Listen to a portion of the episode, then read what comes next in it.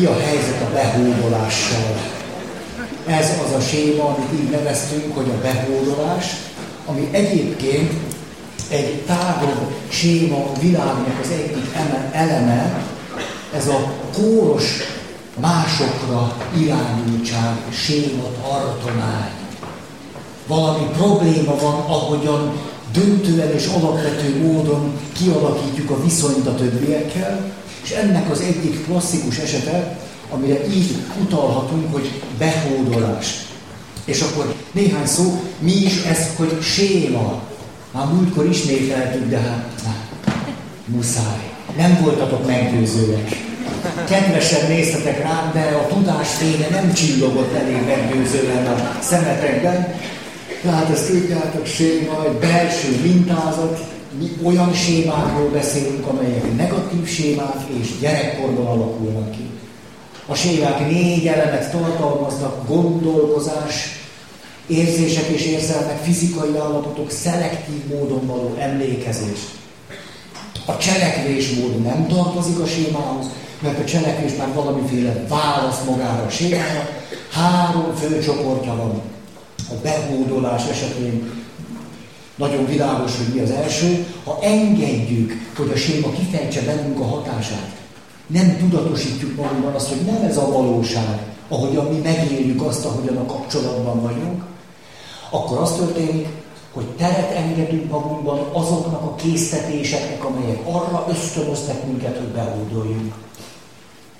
A másik fajta cselekvés tartomány, hogy éppenséggel esetleg, vagy tudatosítottuk, vagy csak a rossz érzéseink miatt megéljük azt, hogy nem jó nekünk, hogyha szoros kapcsolatokban vagyunk, vagy na jó, ha szoros kapcsolatokban is vagyunk, nem jó nekünk, ha konfliktusaink vannak, ha ütközünk, ha valami véleménykülönbség van, vagy hogyha úgy különösebben ki akarnám fejezni az igényeimet, szükségleteim, ezért megpróbálok minden ilyesmit elkerülni.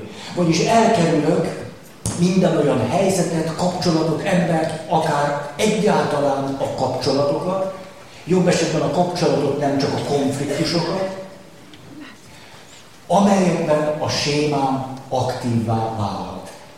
Mert az nem jó nekem, ezért inkább kikerülök minden ilyen helyzetet. Ne kelljen átélnem, hogy olyasmit teszek, amit valójában nem is akarnék.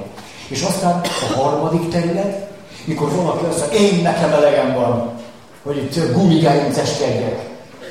És akkor nekiáll, és 45-60 éves létére is folyamatosan minden tekintélyel szemben lázad.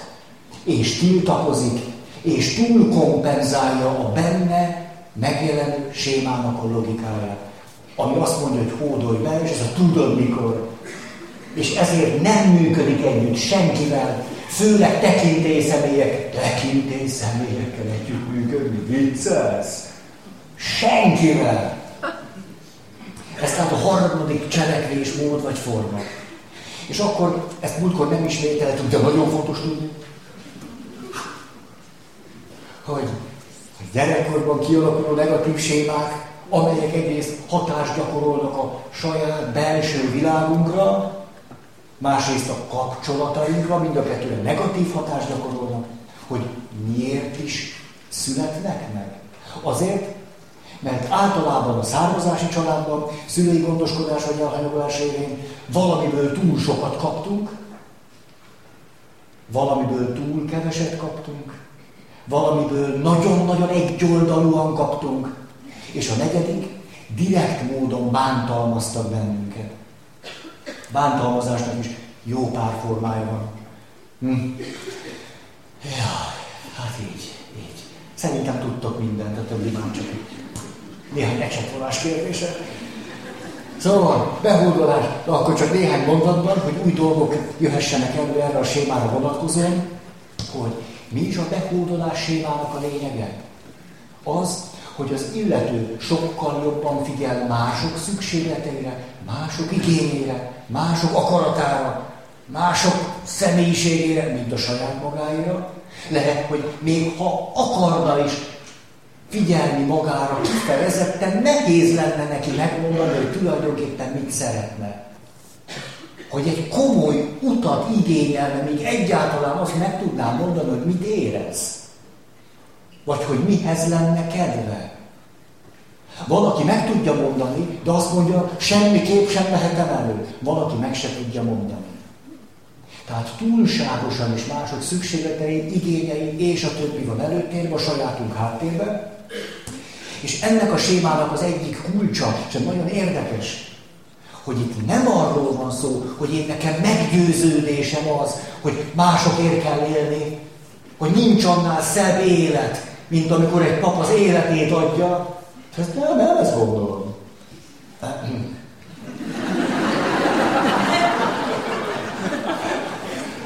hanem ha ez a séma letarolt engem, akkor azt gondolom, hogy dehogy van így. Csak nem merem ezt kifejezni. Nem merem ezt képviselni. Mégpedig azért nem merem, mert félek a kapcsolat megszakadásától, félek a büntetéstől, félek a negatív következményektől, félek a felettem való ítélkezéstől és megvetéstől, és ezt mind-mind el akarom kerülni. Egy szóba is összefoglalhatnám, valamiféle büntetéstől való félelem visszatart engem attól, hogy a saját igényeimet, szükségleteimet kifejezzem, még akkor is, ha egyébként azt gondolom, hogy ezek jogosak. Ez egy kulcsit. És akkor három nagy területen jelenik meg a sebzettség ebben a sémában. Első, érzések és érzelmek gátoltak, főleg azok az érzések, amelyek valamikor úgy tűntek föl a szüleink vagy számunkra fontos személyek szempontjából, hogy azok rosszak. És emlékeztek talán, mert erről hosszabban beszéltünk, melyik az az érzés, ami aztán leginkább úgy tűnhetett föl a szüleinknek, hogy fúj, fúj, fúj. Ez a harag. Tehát a haragnak indulat kifejezésnek a tilalma. Aki ebben a sémában van, nem bír kiabálni. Nagyon elégtelen módon tudja magát megvédeni, kiállni magáért. Ah, nem, nem esik jól ebbe beleérezni. Tehát az első érzések és érzelmek nem tudnak kifejezésre jutni. Ha kifejezésre is jutnak, például rögtön jön a félelem vagy a bűntudat. Ez nem szabad, ez rossz, ez kártékony, ebből baj lesz. Nem fog tetszeni másoknak, majd megbüntetnek érte, majd rám, rám szólnak, majd megvetnek, majd kiközösítenek. Nem, nem, ezt nem szabad. Hát nem szabad bizonyos érzéseket érezni és kifejezni. Második, vágyak tilalma. Vágyak. Ja. Ja egy kedves buddhista ismerősöm mondta, micsoda világban élünk. Ezt múltkor, múltkor emlegettem? Ugye emlegettem. Hát először az embereket meg kell tanítani vágyakozni, hogy utána abba hagyják. A nyugati mint egy picit más.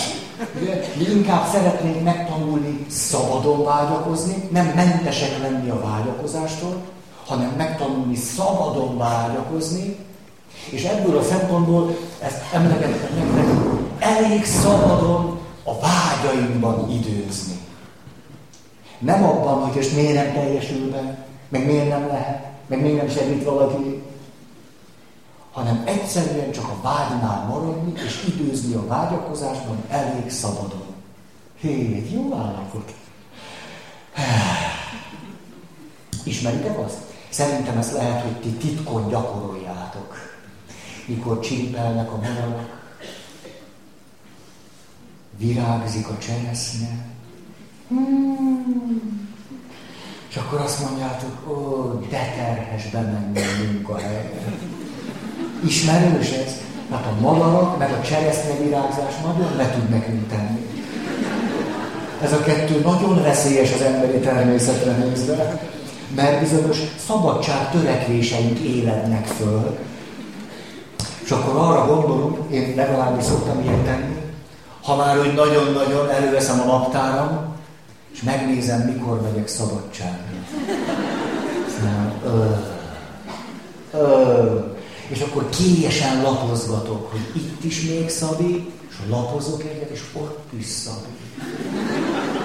És olyan is van, nem tudom, hogy szoktatok ilyet csinálni, hogy egyesével megszámolom a napokat.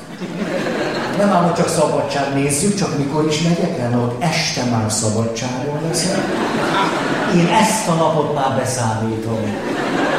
Ez egy.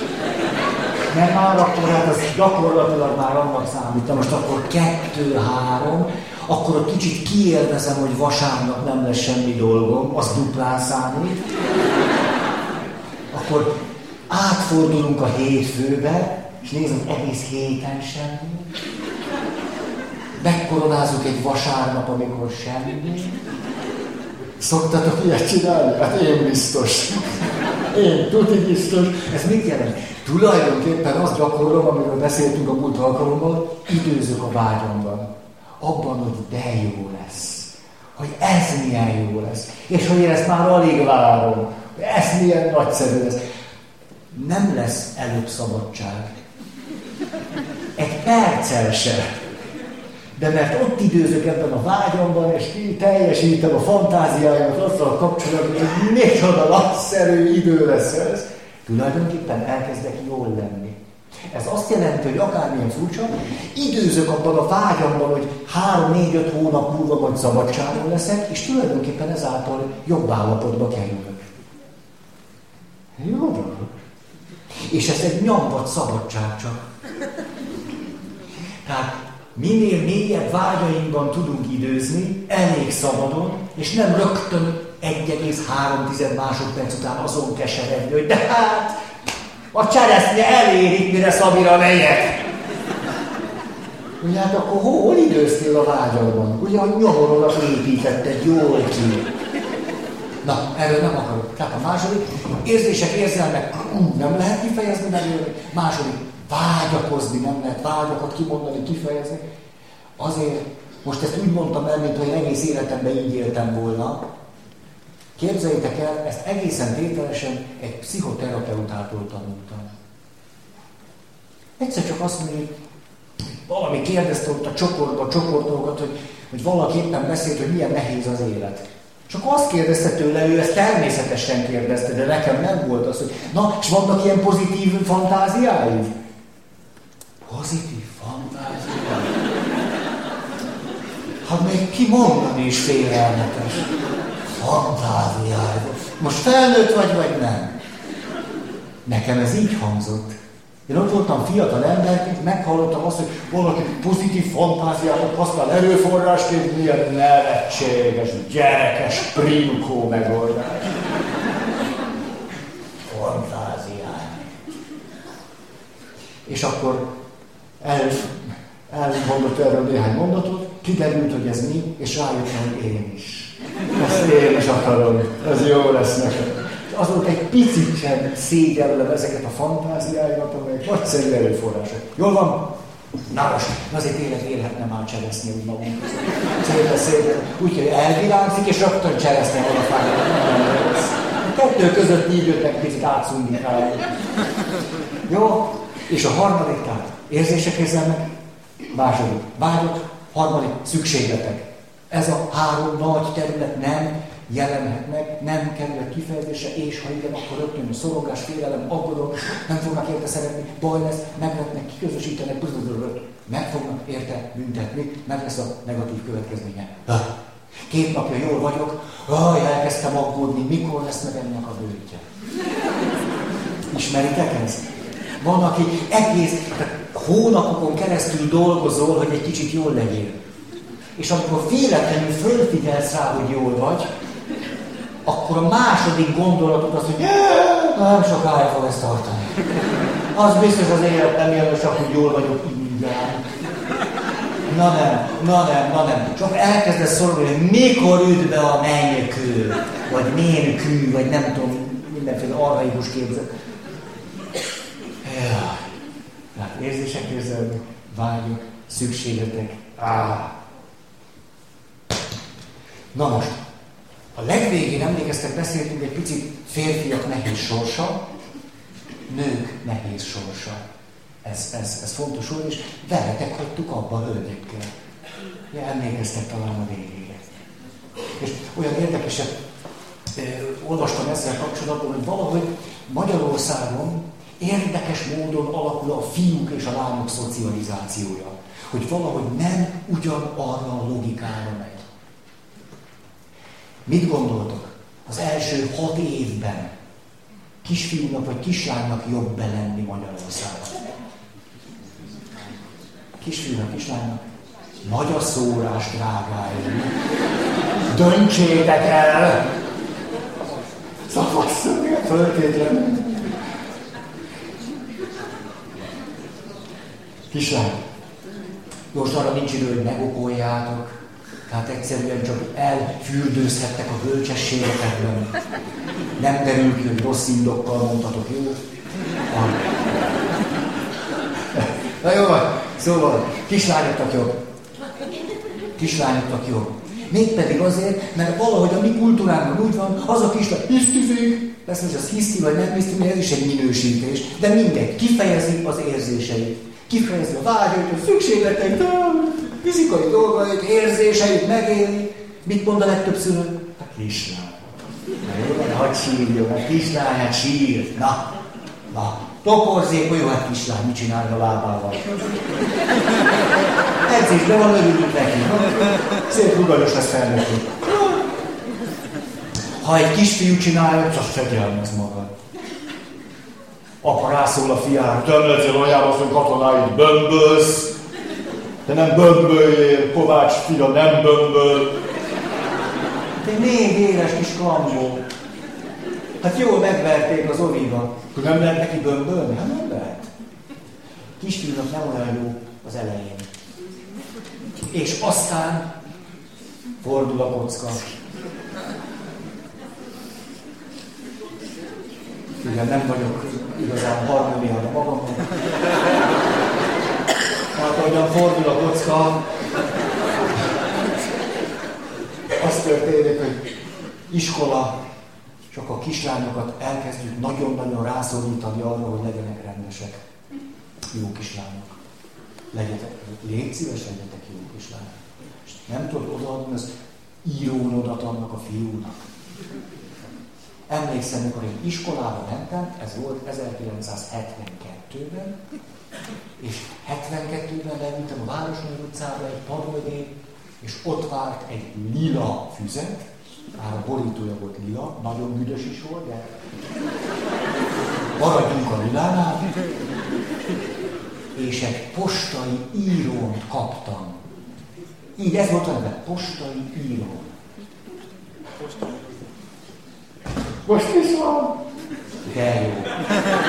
Jaj, de jó, most megnyugodtam. Van valami, ami állandó. Hát ezért, ezért tudtam, hogy valamitől jól vagyok, de most nem van. Szóval, amikor kicsik vagyunk, iskolások, akkor az történik, hogy a lányokat fokozottan arra kérjük, hogy legyenek megértőek, segítőkészek, megy a fogócskázás, a bujócskázás, a körjátékok, és akkor valaki ott szipog, be kell venni a játékba. A tanítónél rögtön rászól a kislemet. Hát vegyétek meg már a pannikát. Hát nem látjátok, három copfia van. Hát van bennetek együtt érzés, hogy ez milyen nehéz lehet így. Hát legalább fogócskázzatok vele. Engedjétek meg, hogy bújjon el. Se látszik a három akkor találjátok meg a végén, az lesz a végén. Hát csak veszitek a játékba. És a kisfiúknál pedig, ahogy fordult a kocka, ilyen, de hát ezeket annyiszor mondtam. Na, szóval neki szabad egy kicsit megverni az osztálytársat. Fő, főleg önvédelemből. Tehát önvédelemből meg kifejezetten szabad. Jól. És akkor később, később, később emlékszem, hogy évvel ezelőtt beszéltem erről, hogy a kétszer annyi depressziós nő van, mint férfi, és ennek az egyik oka a nők szocializációjának. Ez a fajta különbözőség a férfiakéval szemben, ehhez kapcsolódó tanult tehetetlenség, és az, hogy nincs elég engedély arra, hogy cselekvésben válaszoljak vagy fejezzem ki magam, hanem mindig valamilyen indirekt megküzdési stratégiára akarnak rávenni bennünket, hogy kislányként is rögtön valami belső érzelmi munkát végezzünk. Motiváljuk magunkat, előhozzuk a szeretetünket, a jó szándékunkat, de ne cselekedjünk, hanem belső munkát kell végezni.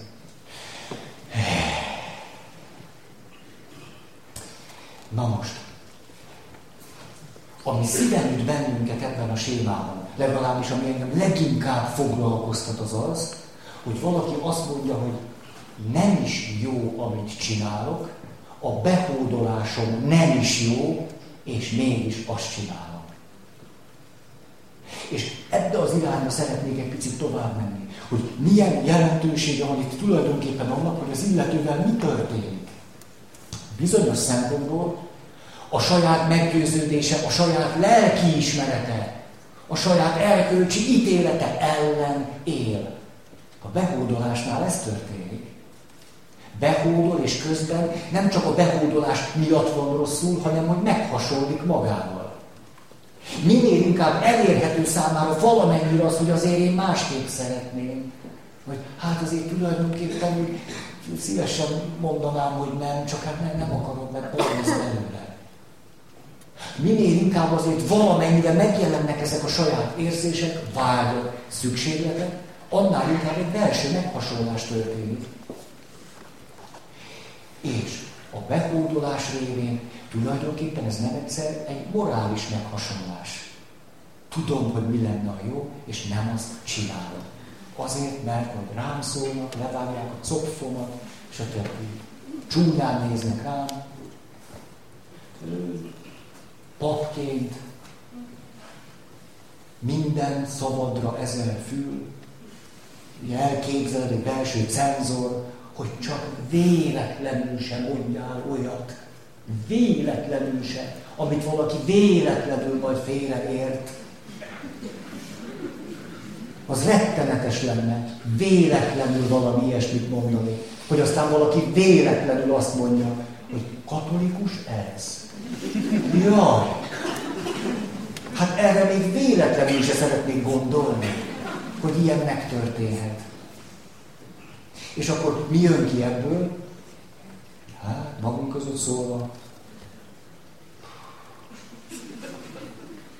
Oh. De hát ezt már emlegettem nektek. Életemben a legtöbbet a gyerekkorom után a papnevelő intézetben unatkoztam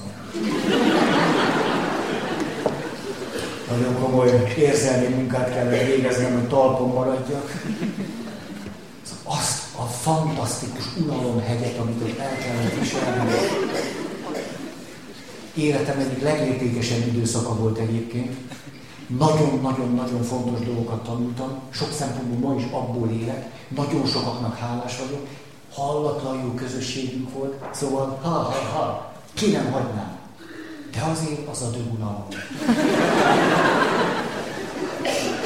Ott alakult ki bennem a meggyőződés, hogy Isten nem lehet unalmas. Tehát ha van egy tulajdonsága, akkor az az, hogy nagyon nem unalmas. Hogy érdekfeszítő, hogy érdekes, hogy izgalmas, hogy lenyűgöző, hogy magával ragadó, hogy sodró lendületű, ezek a meggyőződéseim alakultak ki.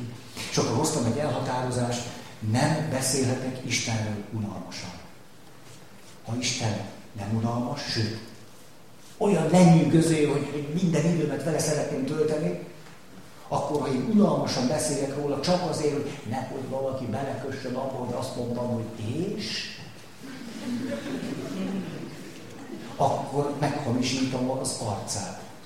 Egyébként egy kedvenc papi történetem ezzel kapcsolatban, idős papácsi prédikál. És hogy beszél, elkapja a hevület, aztán a lendület. Hogy ezekkel az idős papácsikkal mi történik. És kissé elveszti az időérzékét, és hevületében, lendületében, elragadtatottságában. Ha, mondja, mondja, mondja, és egyszer csak egy drámai szünet. Nem ám csak egy pici szünet, egy ilyen kis irinyó egy kis ugbufu szünet, egy kis ütiputu szünet, hanem döbbenetes hatás. Utána folytatja, lecsengeti. Bemegy hozzá egy ember zokogva. Szóval, atya, atya! Én ilyen beszédet még nem hallottam soha! 50 éve járok templomba, de ez, és az a csönd! Erre a tapasztunk. Igen, igen, akkor kell visszaharapnom a protézis.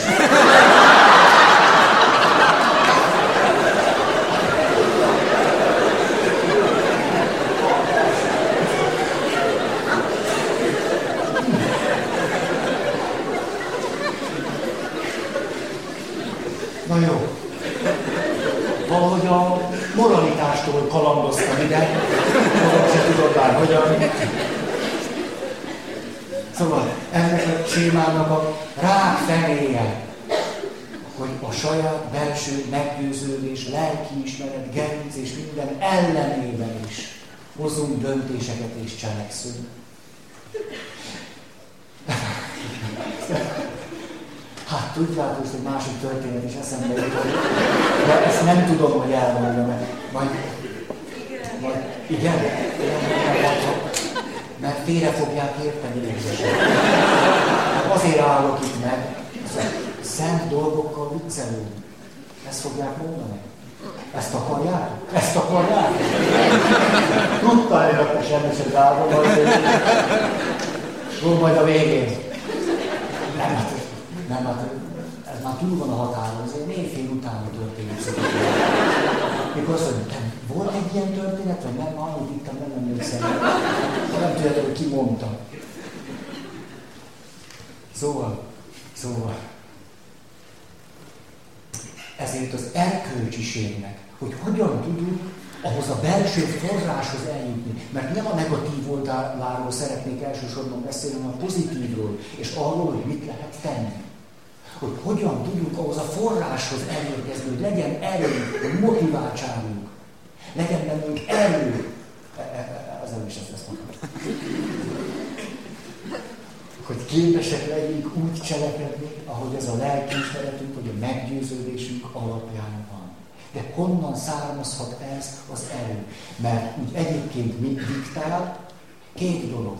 Vagy sokkal inkább arra figyelünk, hogy mások mit szólnak, mi a véleményük, mit gondolnak, és próbálunk akkor is igazodni, ha ott sincsenek, ránk sem néztek, agyamban kopasz cenzorül, minden szavamra ezer fül. Vagy pedig azt tanultam meg a származási családban, vagy ott azzal összefüggésben, hogy nem számít, hogy mit érzel, ki vagy, mi esne jól, és a többi, hanem a szociális elvárásoknak kell megfelelni. Ami az illetlen, ami a jól neveltség. Csak jól nevelten kísérhetsz be. Diszkréten, mert csak úgy, hogy jaj, ilyet nem.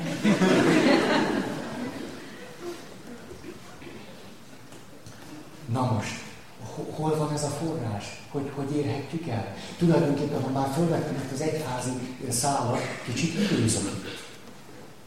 Hogy például egyháznak, katolikus egyháznak, egyházainknak egyáltalán nem elegendő az, hogy erkölcsi elveket hangsúlyozunk. Azt is mondhatnám, és ezt is nagyon jól fél lehet érteni, hogy édes kevés morális kijelentéseket tenni. Ez a helyes, ez a jó, ezt így kell csinálni, ez édes kevés. Ez nekünk semmibe nem kerül. Úgy mondogatni. Ha van valami dolgunk, akkor az az, hogy létrehozzuk annak a világát, közegét, helyzeteit, alkalmait, lehetőségeit, ahol a másik ember lehetőség szerint a leginkább alkalmassá válik arra, hogy erkölcsileg helyes döntéseket hozzon. Tehát ha nekünk egyház, vagyis mi vagyunk, és közösségi felelősségünk van, akkor éppen ez. Létrehozni annak a kultúráját, annak az oázisait, közösségei, csoportjait, amelyek létrehozzák azt a teret, ahol, ahol nehéz döntéseket is képesek vagyunk ebben az összefüggésben meghozni. Ez nem azt jelenti, hogy az egyén felelősségünk ne létezne, és hogy a leglehetetlenebb helyzetekben is ne volna egyéni felelősségünk. Van, de hát társas lények vagyunk. És az egyház mint közösség szól, akkor nem elég, hogy azt mondja, hogy így vagy úgy, hanem hogy mutassa meg, hogy hogy tud az így vagy úgy lenni. Olyan szép dolgot mondott valaki, hogy Dél-Amerikában volt, és ott belement egy templomba, és volt még idő a misénk, ezért ott olvasgatta a plakátokat. És azt az egyik plakáton a következőt olvasta, hogy ha azon töprengsz, és azon vívódsz, hogy megtartsd a gyereked, föltétlenül hívd föl ezt a telefonszámot, mi segítünk. Ez már valami. Nem elég azt mondani, hogy szülessen meg minden megfogant gyerek, hanem befelé, magunk felé, elmondani elsősorban magunknak, kiki saját magának, hogy mit is tehetnék azért, hogy valakik, akiknek ez nehéz döntés, hogy ők jól tudjanak dönteni. Hogy én mit tehetnék meg ezért, és hogy mi mit tehetnénk meg ezért.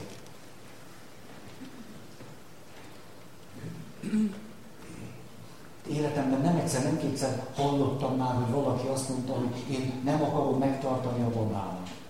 És akkor hallottam mindig sokféle indokot. Ezek hihetetlen nehéz, nehéz döntések.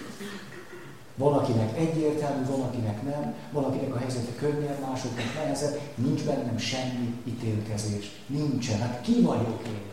Hát mi, mi? Hogy, hogy? De remélem így veszitek ezt. És akkor, hogy hallottam egyszer, kétszer, háromszor, hogy az indokok között megjelenik, hogy hát és egyébként nincsen pénzünk. Hát anyagilag se engedhetjük meg. Most nem is csak az, hogy az áldott állapot, hanem hát utána, hát hogy? És akkor volt egy alkalom, rájöttem, hogy nekem ezzel dolgom van. És azóta, ha találkozom valakivel, aki ezt mondja, a válaszom a következő. Ha ez számodra pénzkérdés, és én elfogadom ennek a realitását, hogy pénz is kell hozzá, anyagi javak szükségesek az emberi méltósághoz, annak a megéléséhez, hogy akkor gyere hozzám. Biztos lehetsz benne, hogy én vagy mi fogunk tudni annyit adni, hogy ez ne legyen pénzkérdés. Ezt nagyon sokszor elmondtam már minden ilyen helyzetben, és most is elmondom. Ha valaki számára ez pénzkérdés, akkor jöjjön hozzá. Az lehetetlen, hogy ezen múljon. És az is lehetetlen, hogy ne legyen néhány barátom, aki ebben nagyon szívesen segítene. Egészen konkrétan pénzzel. Az lehetetlen, hogy ezen múljon. Lehetetlen. Ez nagyon-nagyon bennem van, és a történeti hűség. Tudjátok, hányszor jöttek oda hozzá? Egyetlen egyszer. Sokszor mondtam, nem egy, nem egy, kettő, nem három, nem négy, öt baba megszületett, és egyetlen egyszer jött egy édesanyja, és azt mondta, eljött az idő, hogy segítséget kérjek. Hát, ha volt valami, amit boldogan csináltam, hát az biztos, hogy az volt. Egy másik ismerősöm azt mondja, hogy hatalmas lehetőségem volt, hogy Afrikában éltem néhány évig.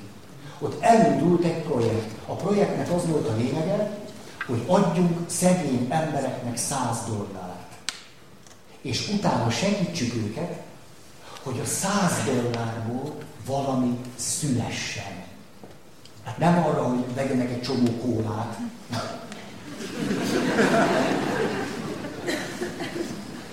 No kóla. Hanem, hogy 100 dollár, és hogy abból tudjon valami születni. És képzeljétek el, 100 dollárból Afrikában hihetetlen, hogy mi tud születni. Egy-egy családban vagy nagy családban. Döbbenetes dolgok. Hogy az az indiai közgazdász, aki kitalálta a mikrohitelt.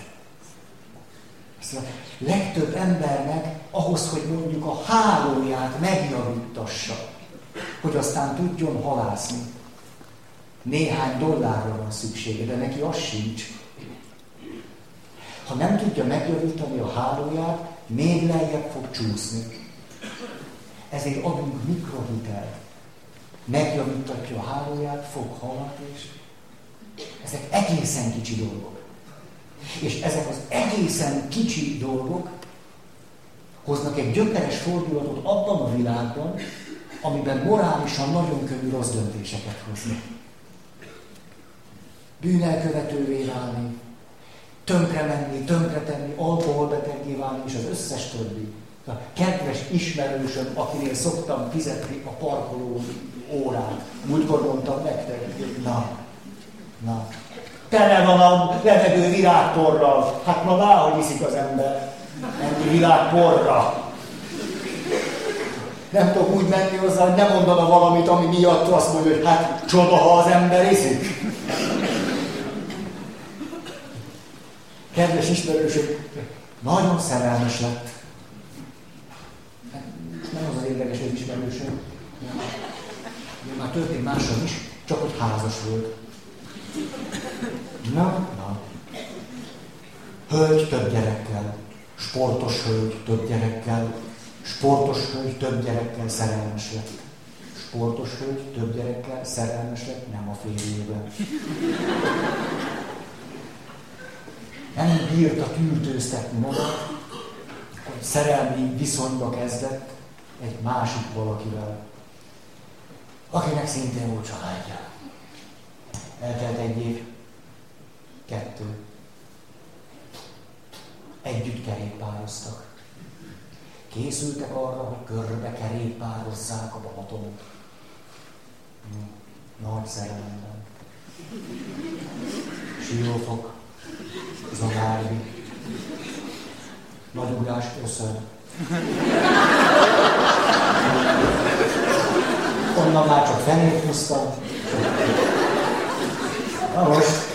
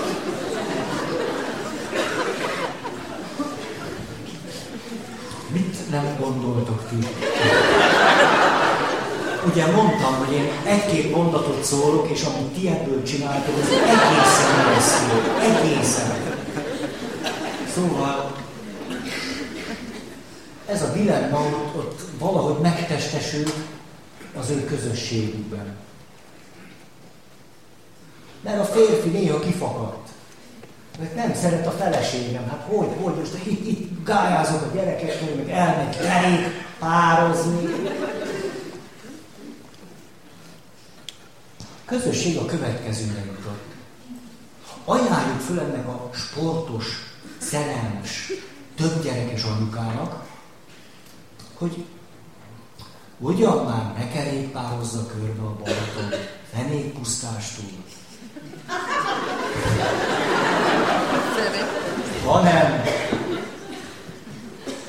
megnézték az hány kilométer, mennyi 206. 206. Se több, se kevesebb. Kerékpár. Kerékpár úton. Ma azért tanulhattunk valamit. Ezért érdemes volt elő. Egy biztos dolog van ez. 206 km, meg a 15 dekant fölött. 206 kilométer. Azt mondta ott a közösség néhány tagja. Ide figyelj, Brünnhilda. Kerékpárosod gyöngye. Simanók királynője. Mi, közösség tagjai, csinálunk neked egy 206 kilométeres pályát,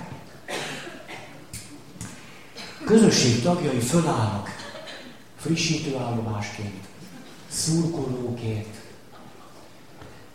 közös sétálgatóként, hát az is van, meg kell jeleníteni a teljes populációt. Azt mondták, hogy mi megszervezzük neked a versenyt. Te egyedül fogsz ott kerékpározni. Férjed fog a célban már. És mi adjuk a csokit, banánt,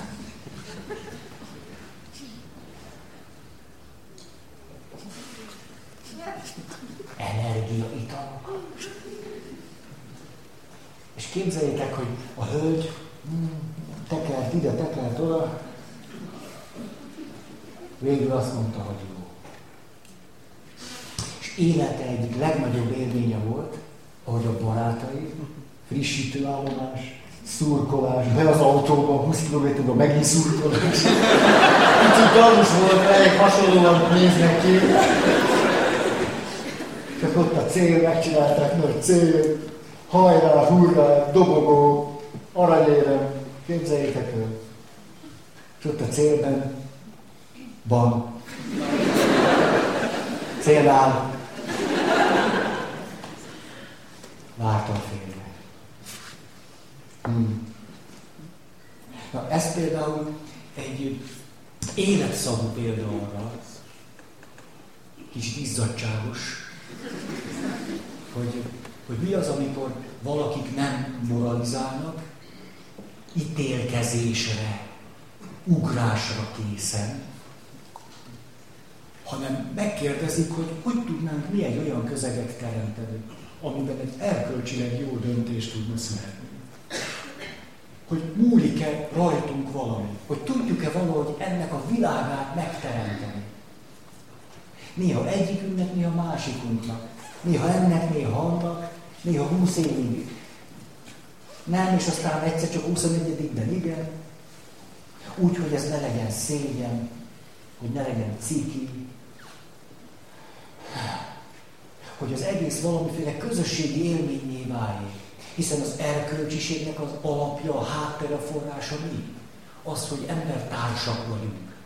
Hogy egybe tartozunk egymással. És az erkölcs igyekszik ezt valahogyan megragadni. Valahogy, most mondjuk így csúnya szóval, szabályozni. Hát akkor ez a háttere. Ha létrehozzuk azt a közösségi világot, amiben megtapasztaljuk, mit jelent, hogy számíthatunk egymásra, hogy észrevesznek minket, hogy figyelnek ránk, törődnek velünk, gondoskodnak velünk, és ember számba vesznek. Ez a közege annak, hogy erkölcsileg jó döntéseket tudjunk nagy számmal hozni. Ez a közösségi háttere. Ez nem jelent semmit abból, hogy mindig van és marad egyéni felelősség. És ha százan ordítanak a farkasok, akkor én is mondhatom, hogy nem. Attól ez még igaz. És ezért tehát úgy képzelem el az egyházat, hogy szinte csak úgy mellékesen hirdet erkölcsi törvényeket. Mint valami evidenciát néha úgy ki, kiteszi az íra a pontot, hogy ja, és hát egyébként ebből azt következik, hogy de egyébként megteremti annak a közegét és világát, ahol egyre természetesebbé válik, hogy hogy érdemes csinálni. Hát ez, ez alapvetően szerintem a mi dolgunk.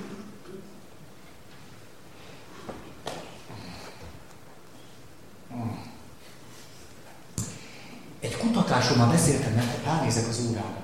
Gyere! Egy kutatásról már beszéltem nektek, de most egy számunkra fontos szempontból szeretném azt megvilágítani.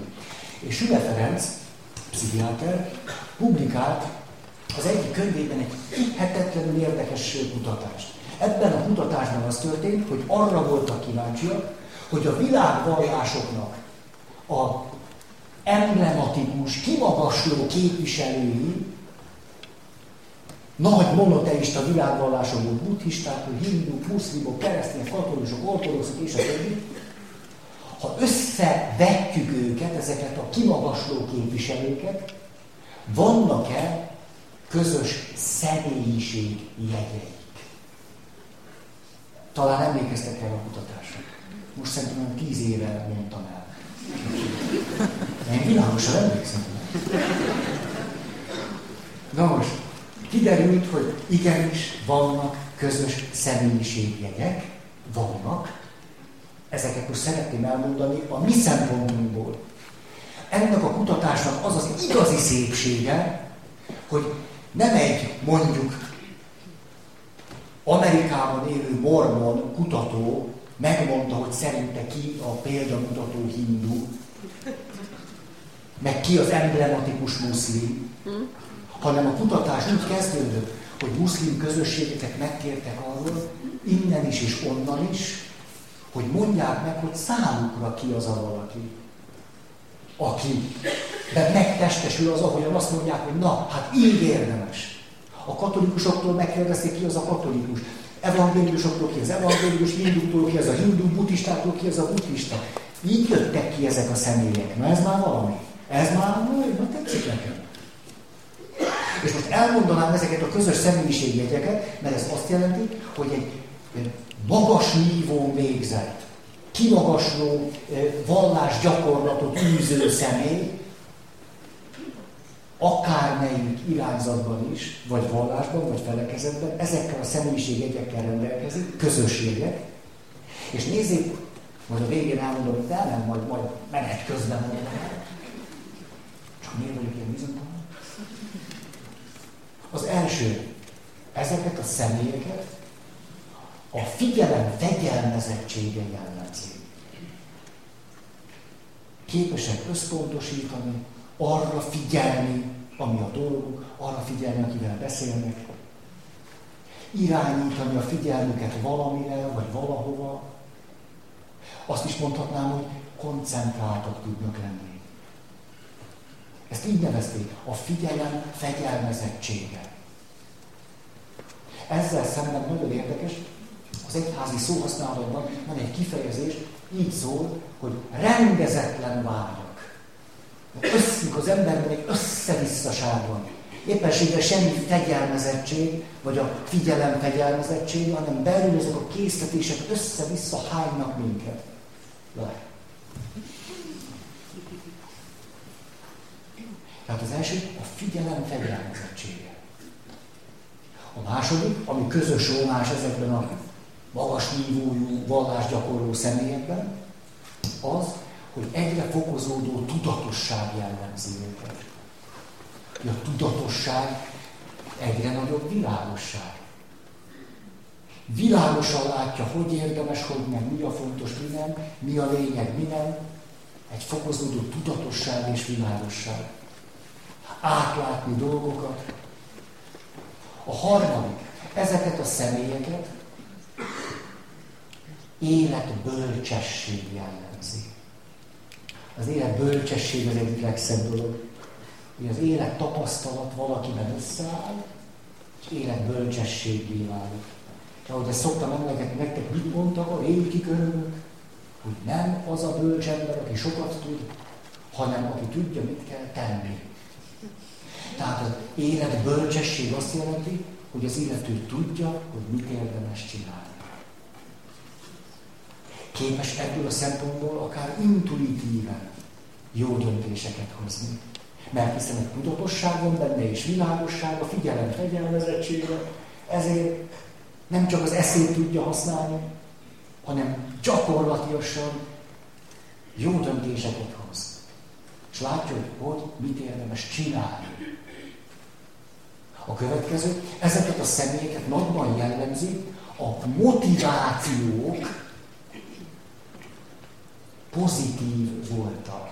A motivációk pozitív voltak a következők jelentette, hogy tele vannak jó szándékkal, jó akarattal, együttérzéssel, szolidaritással, segítőkészséggel, a másik mellé állással. Ez a motivációk, a szándékok pozitív voltak.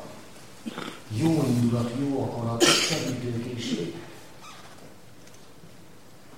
Ezeket a személyeket jellemzi a pozitív érzések túlsúlya a negatívokkal szemben.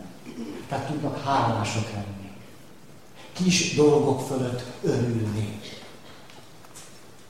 tudnak megbocsájtásban lenni, és megbocsájtani, nem pedig a bosszú vágyokat járatni évtized számra. És most mondom az utolsót, és ezeket a személyeket kivétel nélkül, akármelyik világ vallásból is érkeztek, jellemezte az erkölcsi szilárdság. Egy magas nívójú erkölcsiség. Tudatosan akartam ezt a végére hagyni, mert nézzétek meg az első ötöt, hogy mindegyik abba az irányba mutat, hogy valaki helyesen tudjon cselekedni. Pozitív szándékok, jó indulat, együttérzés, jó akarat, szolidaritás, melléállás, pozitív szándékok, pozitív érzések, életbölcsesség, tudni, hogy mit cselekszel, a figyelem fegyelmezettsége, világosság, tudatosság, nem véletlen, hogy ehhez a körhöz milyen természetesen fog kapcsolódni az, hogy egy magas erkölcsi nívó. Hát ha ezek megvannak, képzeljünk el valaki, tudatosság, fények, pozitív érzések, jó szándékok, együttérzés, tudatosság, amit csak elkülünk érzés, egy gazember. Hát elképzelheted, hogy egy ilyen ember gazember legyen. Most akkor térjünk vissza 15 perccel ezelőtt, hogy létrehozni egy olyan világot, amiből a lehető legtermészetesebben fakad az erkölcsileg helyes döntés.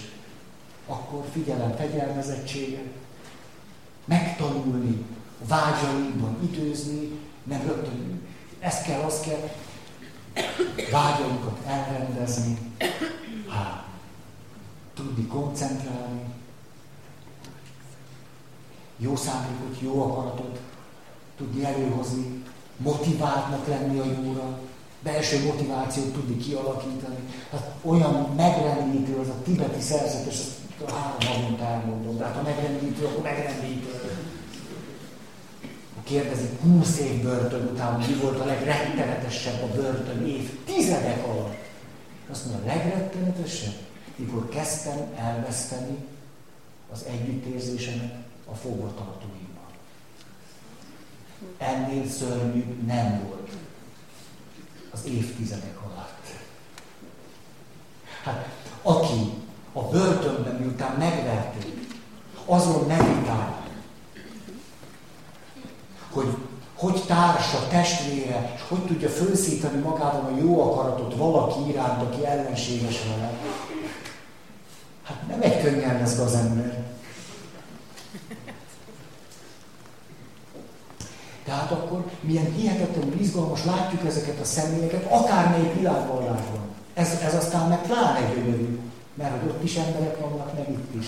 Az lehet, hogy a tanításban döbbenetes nagy különbségek vannak, de közben abban, ahogyan egy magas nívójú spiritualitással élő ember bent van a világban, és viszonyul másokhoz, az élethez, az Istenhez, hát annyira testvériesek vagyunk, hogy ez elmondhatatlan. Hát közös nyelvet beszélünk, akkor is, ha különbözik a kultúra, különbözik a vallás, a felekezet, és hát egy tekintetből megértjük egymást egymással. Hát egy közös világban élünk valójában. Ezt én csodálatosnak tartom. Ezért, ezért, hogyha közösségi szinten létre tudjuk hozni azokat az oázisokat, azt a világot, ahol mindez fejleszthető, ahol természetessé válik. Mit jelent odafigyelni tudni, észrevenni valaki, pozitív motiváció. Most nem ragozom el még egyszer. Tudatosság, lényeglátás. Á, Péter, mit szólsz ehhez? Jó, nem? Hát legyenek valami jó képzeteink a világról. Hát. És ebből nagyon természetesen tud fakadni az a fajta morálisan igényes magatartás. Nagyon természetesen. Eszünkbe se jut, hogy azért, mert sokan azt mondják, hogy na, na, na, na megszídunk. Ők, ja, akkor nem. Nem szoktak szeretni. Ja. Hát ennél ijesztőbbet még nem mondtam nekem. Valaki nem fog szeretni. Ti már átívottátok magatokat ezen? A legtöbb ember hihetetlenül fél attól, hogy valaki őt majd nem szereti. És mikor kiderül, hogy tényleg így van, akkor meg tönkre megy bele. Ugye, és akkor aztán indulat, bosszúvány, mószerolod, szívod. Nem történt semmi, csak egy ember nem szeret. És teljesen ki tudunk térni a józan, nem tudom, mindől egyensúlyból. Azért, mert valaki azt mondja, hogy nem szeretek. Hát és akkor mi van? Nem? Elég baj az neki. Ő szeretetlenségével kell együtt élni. Én nekem nem kell, mert nem szeretet, nem találkozom vele. Tehát körül. Ő meg ott él ezzel együtt. Hát csak részvétel vagyok iránta. Nem? Ott fortja. Oké. Okay. Most, most menjek egy picit ezen a csapáson, hogy ezért ugye akkor nagyon világos, hogy mekkora különbség van a között, hogy valaki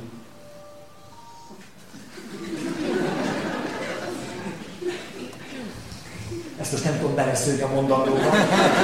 Elakadtam teljesen. És spontanitásom kutasba fullad. Szóval, hogy valaki moralizál, vagy valaki morális hangsúlyokat mond. Az egészen. A moralizálás aztán a, az a, hát szóval az az, amitől hányingerünk lesz. Most ilyen egyszerűen, alap, alap, vagy mondjam, alapvandul. A moralizálástól egyáltalán nem lesz jobb a világ. Egy kicsit sem. Csak valami, ami szép és értékes, bekerül olyan összefüggésbe, hogy már nincs is kedvem csinálni. Lá. Nyugati és keleti kultúra, hogy tudjátok, ezzel is egy veszőparipát, hogy nem szeretem azt a szót, hogy viselkedés. Ezt hallom, tudom, a lélektan rengetegszer használja ezt, hogy viselkedik. Jaj. Jaj. Kedves ismerős azt mondta, hogy ilyen, hogy is, egy ilyen tágkevű valaki. Na most akkor menjetek, hogy papírt írjátok oda, hogy mit ott eszetek. Tehát, hogy ilyen nagy vonalú. csak akkor azt mondja, hogy kezelem. Beszéltem egy autisztikus emberrel, hogy én milyen jól lettem tőle. Mert ő nem kertelt, nem, nem mondta, hogy tulajdonképpen, ha onnan néznék, akkor akár azt is mondhatnám, ha nem bántanálak meg vele, az is eszembe juthatott volna, persze nem jutott eszembe, hanem hogy tudom, hogy egyeseknek ilyen eszembe juthatna egy ilyen helyzetben, de hát olyan nem. Van egy személy, ez a ez nincs benne. Kedves autista ismerősöm, szoktam gyóntatni. Ez nem kis műsor. Igen, mert úgy van, hogy. Hát szóval, na, mert a részleteket nem, de az biztos, hogy egészségre, hogy a másodperc tört része alatt a gyónásból fölpattam, mert észrevett a szekrényen van egy csoport. Oda még a bontja is ki. De mire fölállok, a felé megettem.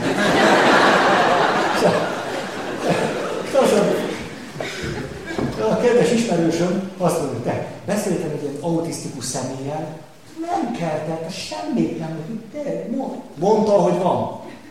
Hát ez olyan jól esett nekem, hát én évek óta emberrel így nem beszéltem. Hogy valaki mondja, és hogy, ja, ezért érdemes néha amerikai zsarufilmeket megnézni. Én ott szoktam ezt gyakorolni. Hát ilyen, ilyen nagyon egyszerű népek, nagyon kevesen beszélnek, de ami van, azt mondják.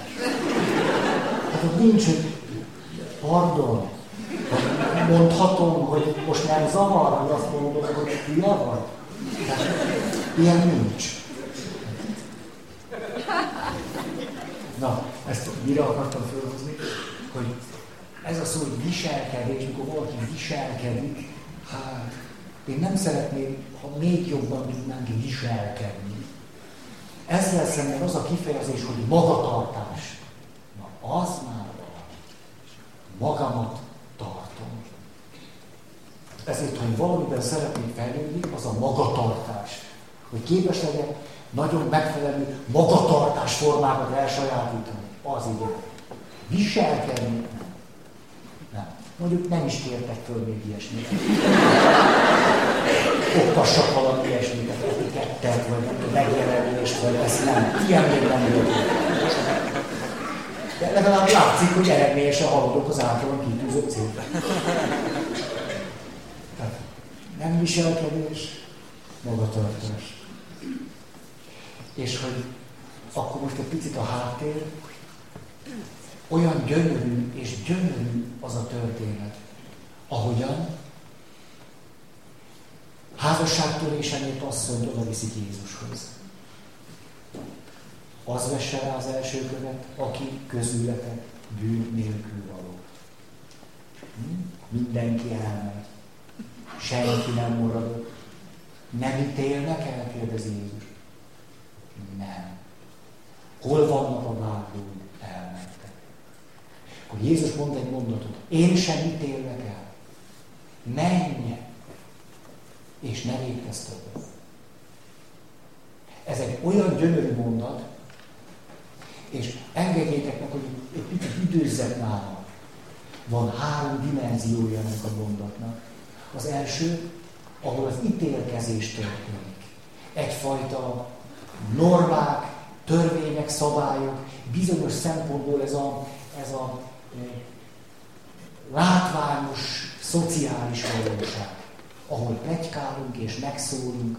Tudjátok, hogy a plegykának morális viselkedést megerősítő hatása van a falu közösségekben? Jó, ha tudjátok. Tehát létezhet egy olyan világ, ahol a sok másik kibeszélés ösztönöz engem arra, hogy annyira aggódjak és féljek ezen, hogy ne csináljak rosszat. Hát tudjátok, ez nem az én világom. Ahol az ösztönöz engem, hogy ne csináljak rosszat, hogy a szájukra izé, izé. Tehát normák, szabályok, törvények. De ez nem azt jelenti, hogy ne kellenének törvények, normák, szabályok, erkölcsi elvek. Nagyon kellene. Nagyon és nagyon kellene. Azt szoktam erre mondani, hogy az erkölcs élet-halál kérdés. A szó szoros értelmében így van. Lelövöm, nem lövöm, megölöm, nem, becsapom, átmegyek rajta, cserbe hagyom. Hát ha van valami, ami élet-halál kérdés, az az erkölcsi alapállásunk. Hát ezt nem lehet ezt finomítani még. Tehát, hogy erkölcsi el nagyon fontos. De ha csak ez van, ha csak azok a normák, szabályok, törvények léteznek, amelyeket főleg azért teszek meg, mert majd így szólnak, úgy szólnak, meg nálunk így dívik, jó. Az jutott eszembe, hogy milyen érdekes a keleti és a nyugati kultúra közti különbség ebből a szempontból. Ha csak ez van, mi történik? Például, például mondjuk tőlünk keletebbre az történik, ami nem egy kultúrában megtörténik, hogy mondjuk egy muszlim lány tanul az Egyesült Államokban, és utána ott szerelmes lesz, megházasodik, 5-6 évig ott tanul, visszamegy a falujába, és mi történik? Egy amerikai fiú elvette őt, a saját testvére megöli. Elég ijesztő. Miért? Mert van egy kultúra, ami azt mondja, hogy idegen nem. Ő nem olyan, mint mi. Most sok mindent mondhatunk, nem olyan vallású, mint mi, nem az a hagyomány, nem az a kultúra, nem hisz Istenben, nem úgy hisz, nem abban hisz. És mi az indok erre? Hogy szégyent hozott a családra. És valakinek ki kell állni, és elvenni a család szégyenét. Hogy veszem el a család szégyenét? Egészen ijesztő. Ez a, most így mondom egyszerűen a keleti változat. A semmi más nincs, csak kifelé mit mondanak, szabályok, normák, törvények, embertelenség. A nyugati forma, hogy valaki azt csinál, amit akar, és mi hagyjuk meghalni. Ez a nyugati tempó. Ugye a keleti mi öljük meg, nyugati hagyjuk, hogy meghalljon. Én szerintem nem érdemes eldönteni, melyik a jó. Mert mind a kettő maga módján egészen embertelen. Az egyik, hogy fütyülök rá, hogy mi történik vele, felőlem ott hal meg, elvérzik, nyugodtan. Hát.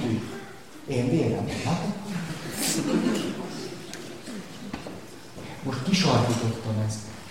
Ilyennek látom most sarkosan azt a világot, hogy semmi más nincs, csak azt, hogy mi kultúrán, mi hagyomány, mi normáink, mi előírásunk, mi szokásaink, és valaki ebbe beletenyerel. Mi jöjjük, meghagyjuk, hogy meghalljunk.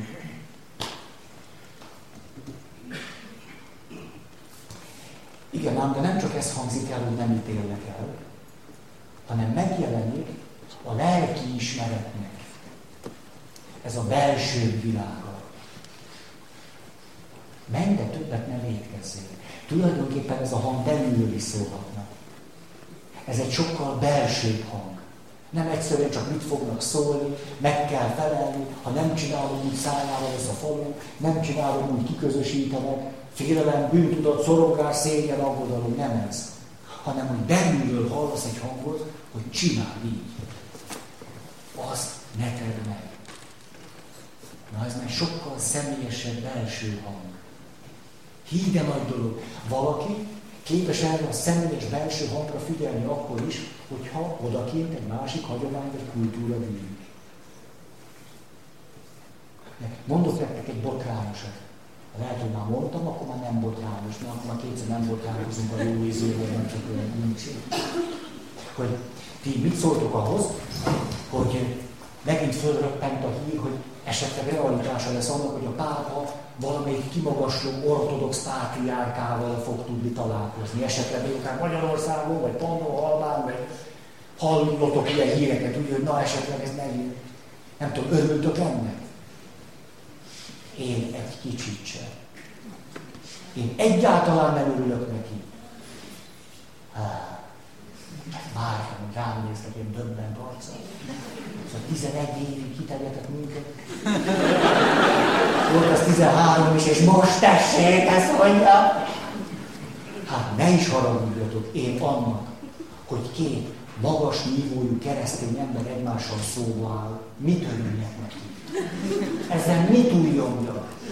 Szerintetek ez egy normális világban, most a értitek, ahol valami, valami Isten élménye volt egy-két embernek. Szerintetek ez média hír, hogy két keresztény ember leült beszélgetni, és kedvesen beszélgetnek, képzeljétek. Ráadásul pap mind a kettő, hát azt, na, így azt értjük, hogy miért olyan nagy szám. De ugye egyébként mi magunk között egész jól el vagyunk, hát a papok meg kicsit nehezebb. Rengeteg elvárásra meg kell felelni, nehogy valaki, az mindig valaki följebb, és azt mondja, hogy ilyen, ilyen. Hát az a szerencsé, hogy fölöttük már nincsen senki. Ügyesen össze tudják hozni, meg alulról szívják őket. Hát, ha összejön ez a találkozás, mondjuk a nem tudom én, kievi, moszkvai, konstantinápolyi, akármely pátriárk és a pápa között, oda se fogok figyelni. Ez nagy fenyegetés, nem? Hát kit érdekel, hogy ez a két ember emberi, normális módon beszél majd egymással, és egyeztetik azt, hogy igen, érdemes egymásra szót érteni. Így van a kereszténység értékes dolog. Erre kellene újongani. Érdektelen az egész. Hú, mit fogok ezért kapni?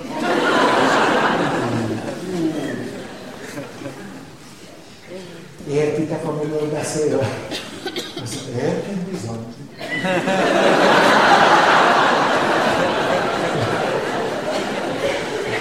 Ezzel mit akartam itt mondani a magam tenyeres talpas módján? Hogy olyan kultúrvakságban tudunk élni, hogy az egészen megrázó. És a kultúrvakságunk embertelenségekre, vagy döbbenetes esztelenségekre, nem tudom, hogy mire tud minket vezetni, és nem tűnik föl. Hát az a megrázó, hogy föl se tűnik. Észre se vesszük. Hát ez a hagyomány.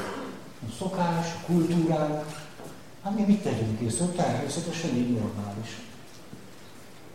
Úgyhogy ha ez a két nagyszerű személy találkozik, nekem ne is szóljatok róla. Jó. Na, ez, de nézd az idő. Ennyi az idő.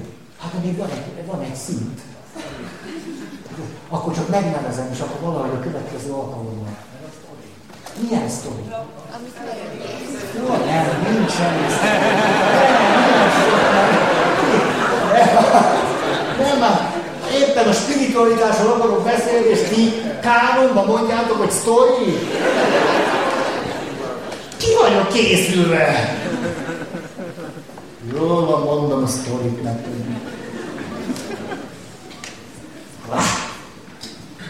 Mert a protkóról jutott eszembe. Tényleg ott, ott kanyarodtam el, hogy hát egyrészt ez kedves, akkor a Szent Mise végén elhangoznak a hirdetések. És akkor már csak a, hogy is mondjam, a egyházunk színes kultúrája kedvéért is néhány hétig a következő hirdetést olvastuk fel. Sok talált tárgy várja gazdáját. Esernyők, sokkák, kalapok, protézis.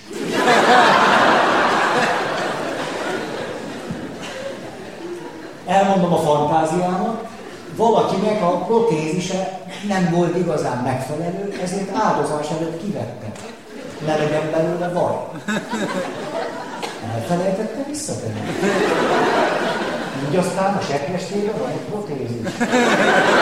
Keresi a száját.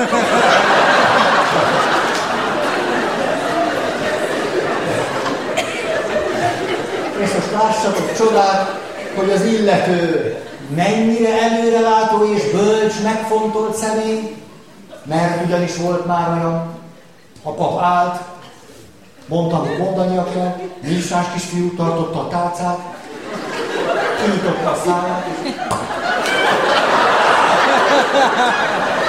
és az áldoztató tálcának fogson meg. Összezavarva az óvatlan kapot, akit erre nem képeztek